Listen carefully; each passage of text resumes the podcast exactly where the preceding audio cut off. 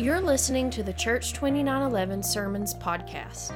You can follow along with the notes for this message and get better connected with our church by visiting church2911.com/connect. This Sunday we continue the beginning sermon series. Here's Pastor Rick with a sermon that's simply titled Next. Okay, so last week closed with two verses that I want to get back to and start use them as, as kind of a kickoff here. Hebrews chapter 11, verse 6 tells us that we must have faith to please God. It is impossible to please God without faith. You got to have faith. Faith is the beginning, okay? The, the title of this sermon series, The Beginning. Faith is how it all begins, whether it's you know, your salvation, you know, and believing in believing in God, you know, the, the faith that you have there. That's the beginning. You, you, you can't even begin to believe God. You can't even begin to follow Him. You can't even begin to accept salvation without faith. It all starts right there. And what is this faith in? It's in Jesus Christ. John 3.16, and this is uh, the New Living Translation, not the one I grew up memorizing, King James. Uh, John 3.16 says, For God loved the world so much that he gave his one and only Son, so that everyone who believes in him will not perish, but have eternal life. You need to remember this. Jesus Christ is the only one who died for you.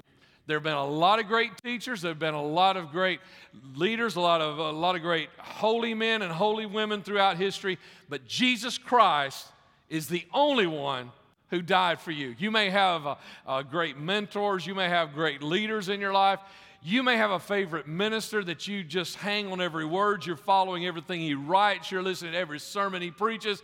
But Jesus Christ is the only one who died for you. Don't ever forget that. That goes all the way back two weeks ago to our, our Easter sermon is that, that that's one of the things we talked about that makes Jesus different. What makes Jesus different than every other great leader that's ever lived? That's one of the things.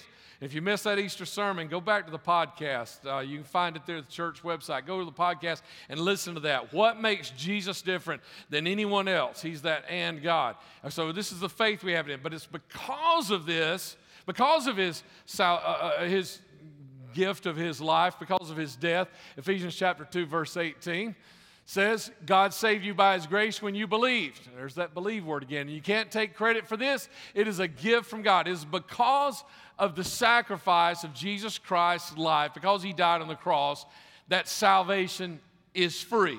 Free. And uh, it means you can't earn it. That's, that's what it says right there. You can't take credit for this. You can't earn it. You can't do anything to buy it. And, and, and, you need to get this, okay? Because I remember growing up, I heard salvation was free, but it seemed like there were a whole lot of other things they told me I needed and I had to do, right?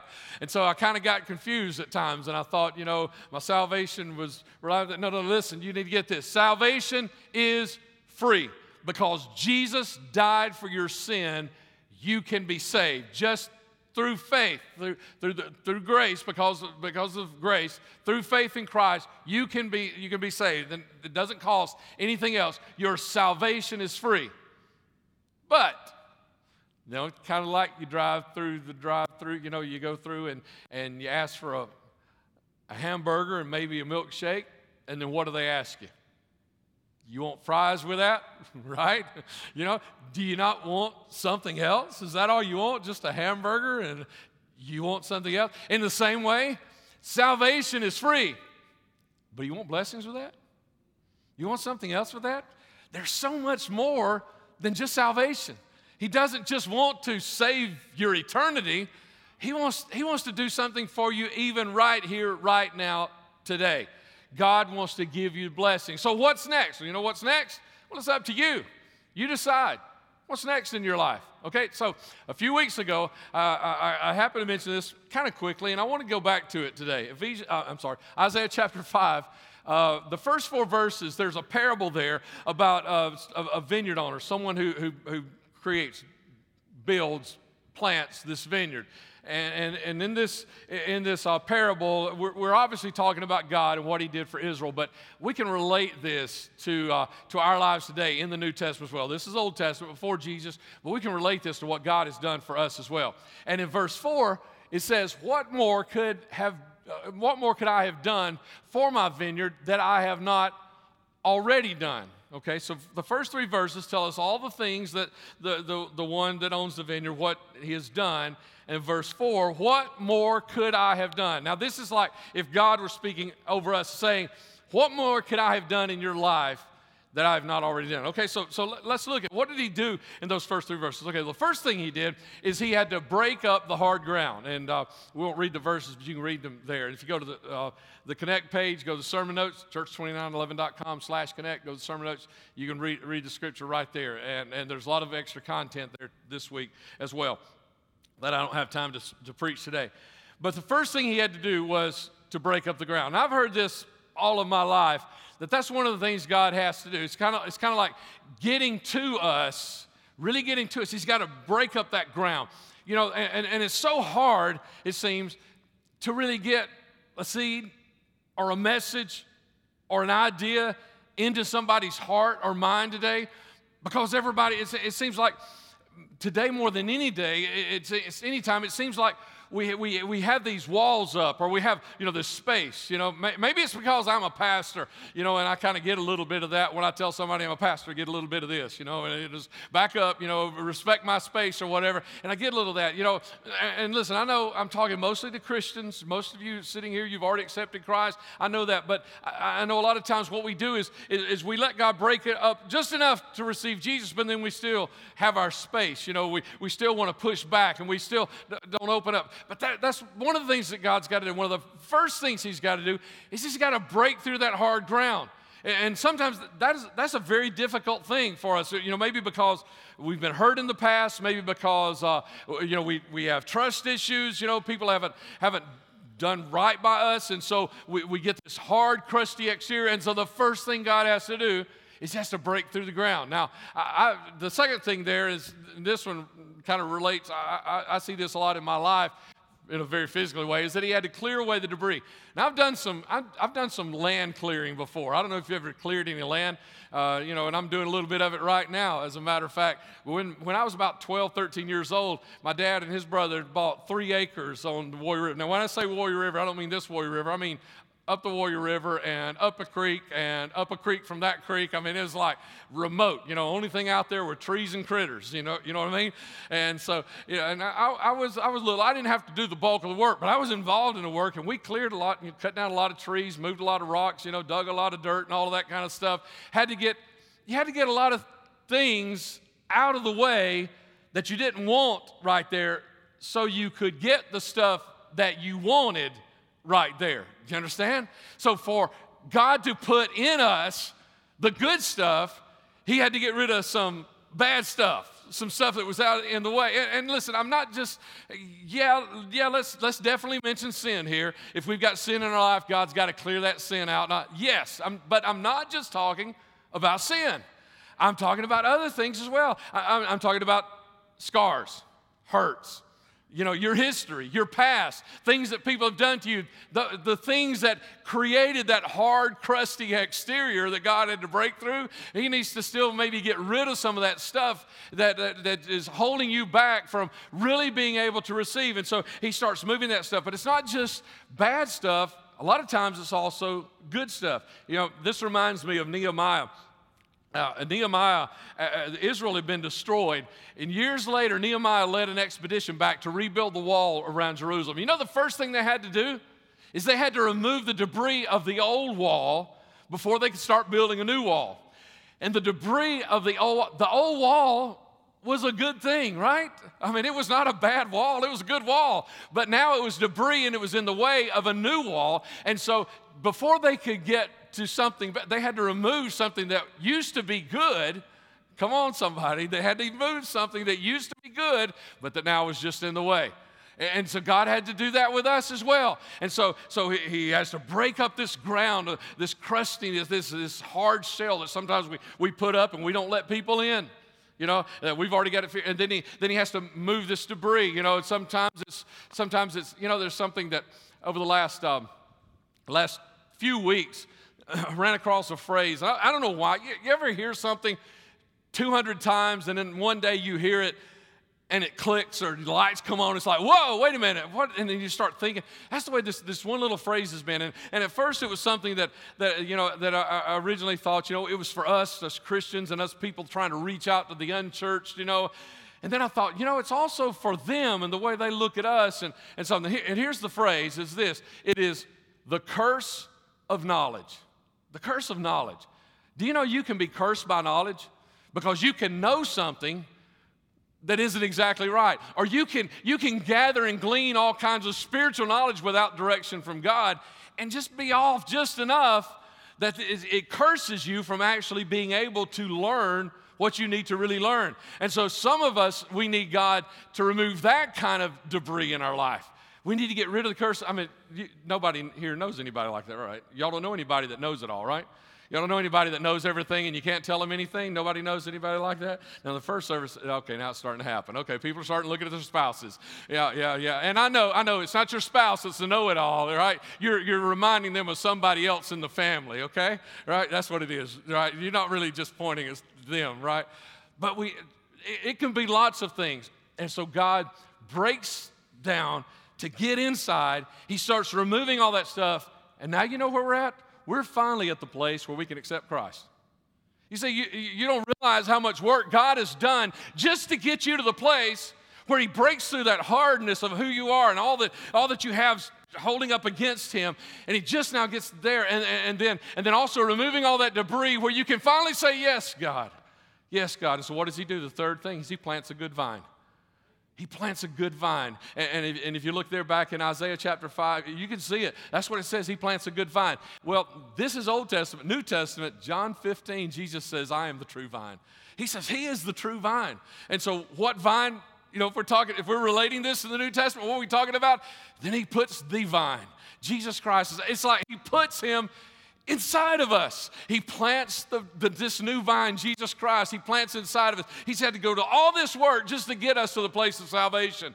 And how do we get there? We get there just by saying, Thank you, God. We just get there by saying, I believe, Jesus, you are exactly who you say you are. But God has done a whole lot of work just to get us to the place of where now we can say, Okay, I accept Jesus as my Savior. And now we get there, and we've got this awesome vine inside of us. And he goes on, and I believe it's actually verse one where he says, I am the vine, I am the true vine, and you are the branches. And so, so we, we're now grafted in, and we, we can now begin to produce fruit. But man, he's done all this work. We haven't got to the fruit yet.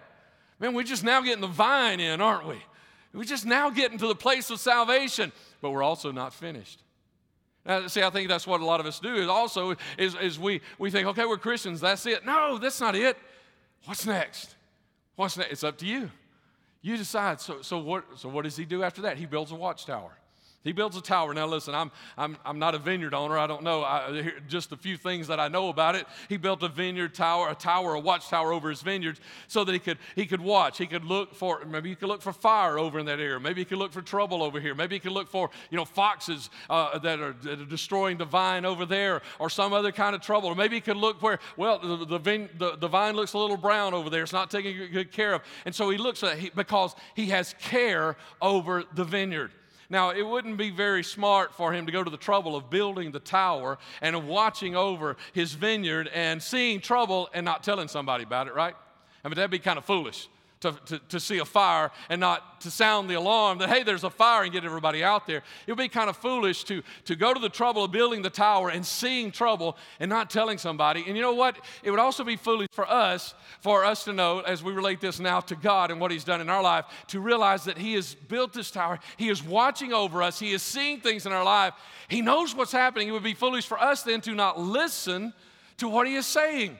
You know, and, and, and you know what we do though? I mean, I, I, I, believe we probably all do this a little bit. I've done it in my life. Is that we don't listen to God, you know, when He first sees a problem. It's like we start smelling the smoke. Something, something's not right. God, God, what's wrong? God, do you see something wrong in my life? You see, it's like we wait till the smoke. We we smell something. We wait till we see something. We don't realize, you know, and, and I know what happens. I, I know God tells me sometimes. It's like I finally smell the smoke or I finally see some problem and I say, God, what's wrong? And God says, I've been trying to tell you about that for months. You know, and He knows and He sees that. Come on, we, we need to start realizing that God he didn't build a tower just, you know, as he says in this, he didn't just build a tower for his health. He did it so he could have care over this vineyard. And, and this is what God has done for us is, is he has care over us. He's looking, he's watching, he's anxious about making sure. And so we need to be asking God, is, is there a place that's burning? Is, is there a place that's unhealthy? Do you see a place, God, that, that, that isn't going to produce fruit? Something that's not right with, with my vine, my part of the vine, my life? Is there any place? And start asking God for that.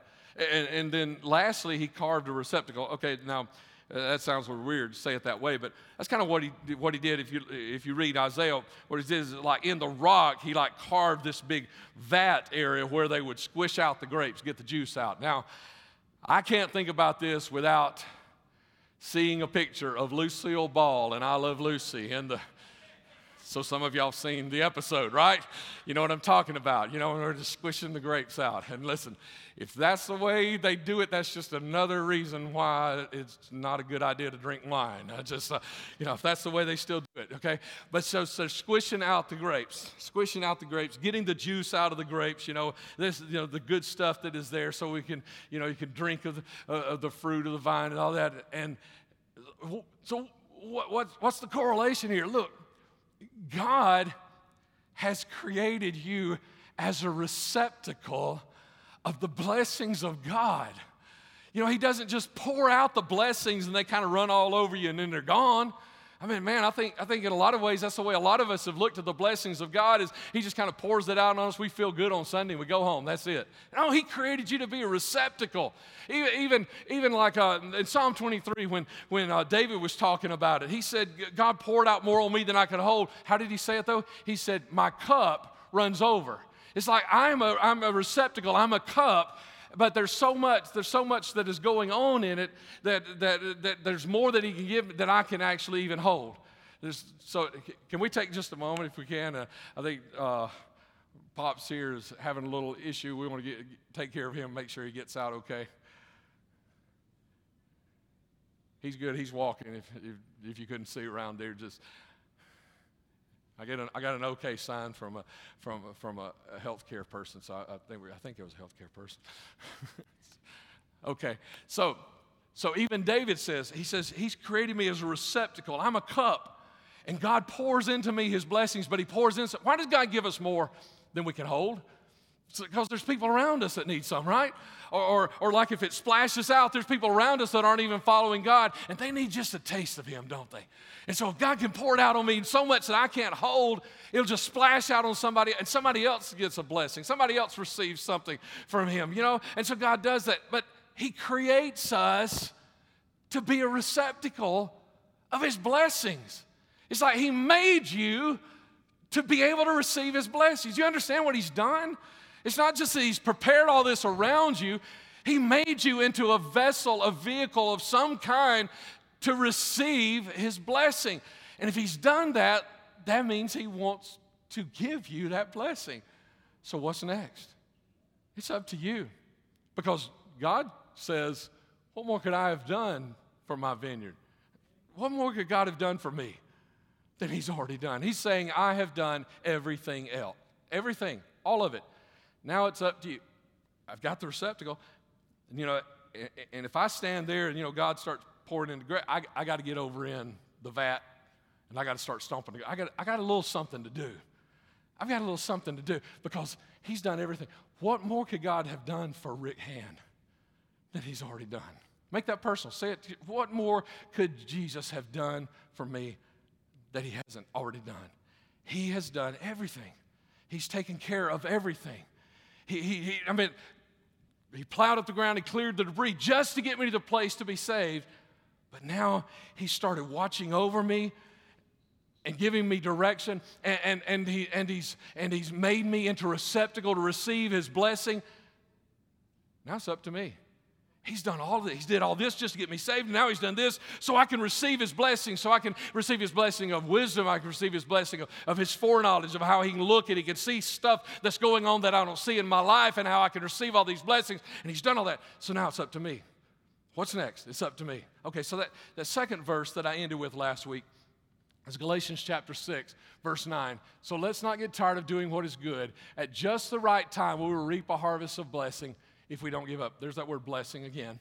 We'll reap a harvest of blessing if we don't give. So they're blessings, and we're receptacles, and the blessings are going to come. They're going to come. And how many blessings? One blessing?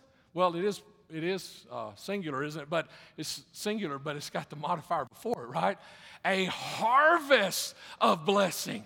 Now, I, I, I, was originally kind of thinking of, you know, back in, you know, back, you know, centuries ago when they would harvest, you know, crops. And I was thinking about how, you know, just seeing the harvest that was there. But, but then I got to thinking this morning about, you know, modern harvesting, you know, and the combines that are out in the fields. You ever seen pictures of those? They got a combine going through the field, you know, it's harvesting stuff and it's just throwing, and they've got trucks following along behind it because it's filling up trucks faster, faster than they can drive away. So it's got trucks going along behind it, ready to receive receive all these. This is what God is talking about. You know, as much as you can imagine, these are the, heart, the harvest of blessings that God wants to put into our life that He can offer to us. And I know what some of you are thinking. You're thinking, well, that's not happening in my life. I, there's not a harvest of blessings coming in my life. Why is that? Well, there, there's a clue right here in this verse, right? Keep doing. Now, Maybe we don't like that word, doing. Doing. But you know, we, again, we sometimes hear salvation is free. Oh, great, salvation. Now, what else do I get? But there's some doing to be done. There's something else. I mean, if you want that blessing, you know, salvation is free. But you want a blessing with that? There's something to do, okay? There's something. Keep doing. Because if you keep doing, there's a harvest of blessing if we don't give up, but we keep doing, but we keep doing. Okay, so how do we, what is it that we do? How do we figure out what to do? Okay, let me give you just a few little tips right here and trying to uh, wrap this sermon up in just, a, in just a few minutes, about 10 minutes. I'm going to try to wrap this up. Let me, let me try to give you these tips real quick if I can. Okay, just a few little things. And here's the first one. All right, pray. Pray. Now, does that, that sounds like a duh, right? But you, you wouldn't believe the number of Christians who come to me with a problem, and I say, Well, have you prayed about it? And say, Well, well no, that's why I came to you. You came to me to pray for you? You know, you pray, okay? You pray. Now, James, James was uh, one of the disciples, and, uh, and he wrote this after Christ's death and resurrection. He wrote this, and he says, You don't have what you want because you don't ask God for it. Right, now these people they didn't have what they wanted, and they were they were beginning to argue in the church, beginning to argue with one another. And, he said, "You're arguing, you're quarreling, all that. But the reason you don't have what you want is you haven't even asked God for it." And you know, this is this is the thing you need to get, okay? That that you've not yet, but this is what you need to get. Who was James writing to? If you go back to the very first verse of the letter, James 1 1, what you will find out, he was writing to Jews that had, that had started following Christ. He was talking to Christians. And he said, You Christians, you don't have what you need or want because you haven't even asked God for it yet. I mean, you know, people come to me and they, have got the and so would you ask God for it? No, and listen, what, what, is you, what is it you need today? Tell God about it. You, you need a financial blessing? Tell God about it. You need, you need a better job? Tell God about it. You got problems in your family? Man, we, we all have problems in our families every once in a while, right?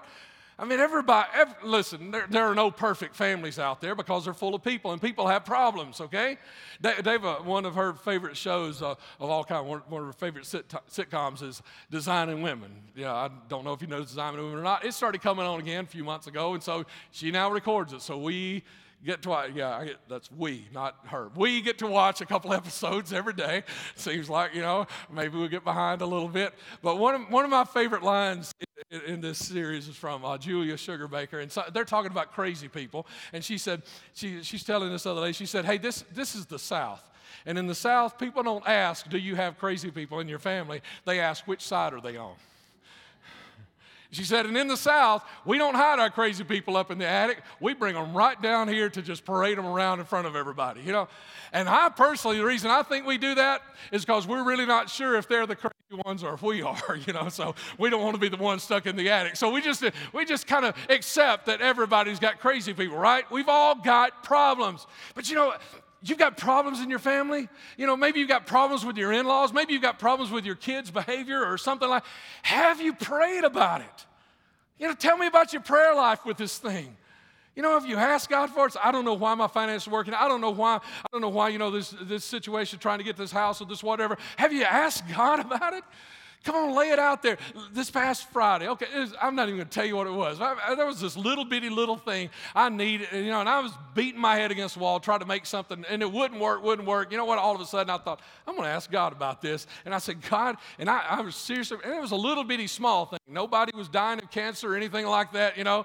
And, and, and, I, and I said, God, I, and I asked him for it. You know what? In 20 minutes, it was worked out.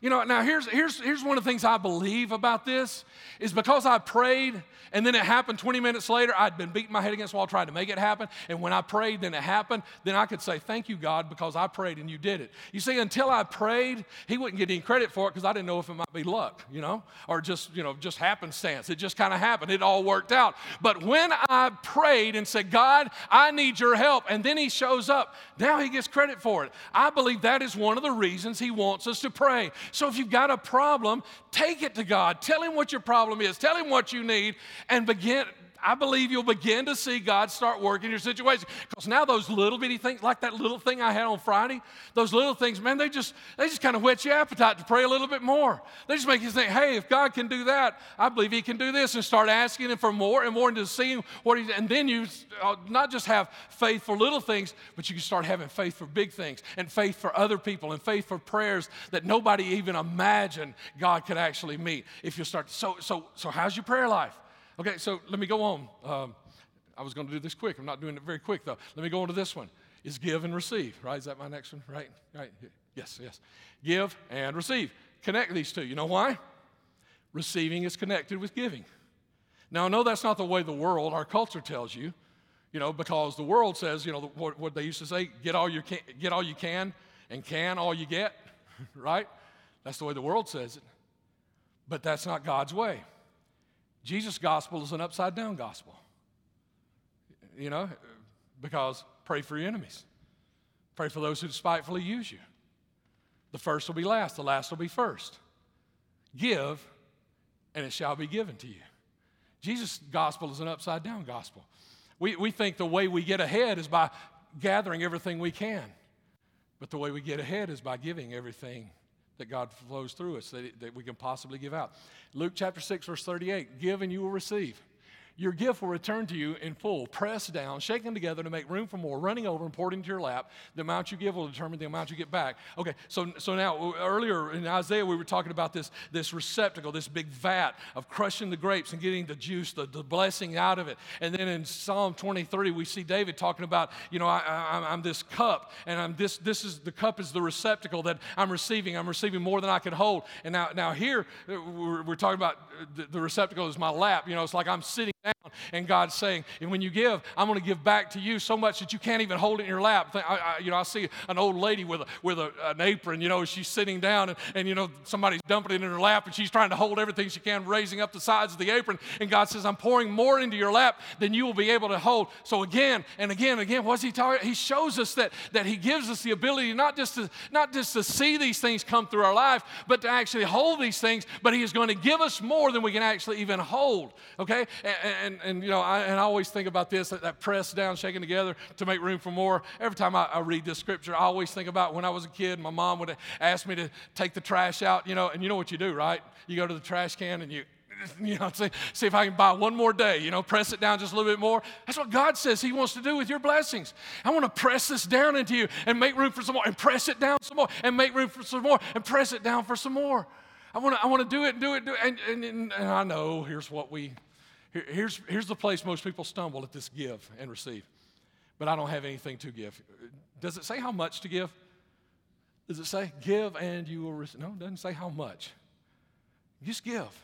Every one of us can't give something. We are not poor people in, in this part of the world. We are not, we can all give something. So if you, if you don't have a dime in your pocket, you can skip a meal tomorrow and take that $5 and give it to somebody that needs it and buy a meal for somebody. We all have something we can give. A few years ago, I preached a message, and I don't even remember what I titled the message, but I, I talked a lot about corn in that message. And, and you know, a kernel of corn, like one little kernel, like on a cob, you take that one little kernel off, or if you like whole kernel corn, just take one out of the bowl, you know, whatever. That's a seed. You know, that's a seed. And let me tell you this here's one of the problems that people have. You see, that's a seed. One of the reasons we can't receive a harvest is we consume all the seed. When you consume all the seed, there's nothing left to plant, there's nothing left to put in. Okay? But if you take that one little kernel of corn and you stick it in the ground, you get a stalk of corn, right? And on that corn stalk, you could have one, two, three, or four probably ears of corn. So let's just say two. You get two ears of corn on that stalk, you know, according to what kind of corn it is, that kind of thing. So let's say you just get two ears of corn. On, on those two ears, how many, how many kernels do you think? Well, some, some, kernel, some uh, ears of corn have 400, some have up to 1,500. So a good average, let's say 800, okay? Just a little conservatively. So you know what that means? That means the potential that is in that little bitty kernel of corn when it is given into the earth is to produce 1,600 kernels of corn. That's first generation. You know what happens second generation? You take those 1,600 kernels of corn that you've got now and you stick them in the ground. You take one, you put it in the ground, you get 1,600 kernels of corn on two ears of corn. You know, but you put those 1600 back. Anybody know what 1600 times 1600 is? In the second generation, that little kernel of corn has now turned into over two and a half million kernels of corn. And I didn't even take the time to multiply what two and a half million times 1600 is. But see, the potential that is in that gift, it, it doesn't have really anything to do with the person that is putting it in there. It is the power that God has put. You see, and that, that's what, uh, go on to my next, next scripture. That's what I like here in Galatians chapter chapter 6, verse 7. Do not be deceived. God cannot be mocked. You see, God put this law of giving and, and, and receiving, of sowing and reaping, He put it in everything. And He put it in plants, He put it in, put it in agriculture, He put it in farming so that we would understand it. Now, so now we can understand that when I give, I can receive. And, and, and the power of the giving, the power of the, of the harvest is not based on you know, my giving as much as it is in what God has put as the potential. And if the potential of a little kernel of corn in two generations is two and a half million kernels of corn, then what can God do with my little bit that I want to give? So, so instead of instead of saying, well, what little bit I can I can do is not going to be enough, just do what you can do, and then let's start seeing God do the amazing that He wants to do through us. God is not uh, be not deceived. God is not mocked. A man reaps what he sows. Let, let me, I, I got to hurry. So let, let, me take you to just a few verses of scripture, just wrap this up. Three little slides, real quick, just to wrap this up for you to see, okay? And this is uh, my, uh, Matthew chapter 6, verse 25 through 33. That is why I tell you not to worry about everyday life. Don't, don't worry about everyday life, whatever you, whether you have enough food or drink or enough clothes to wear.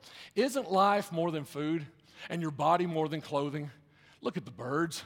They don't plant, they don't harvest, they don't store food in barns because your heavenly Father feeds them. Aren't you far more valuable to Him than they are? Can all your worries add a single moment to your life? So, so don't worry. Don't worry about stuff. Why worry about your clothing? Look at the lilies of the field and how they grow.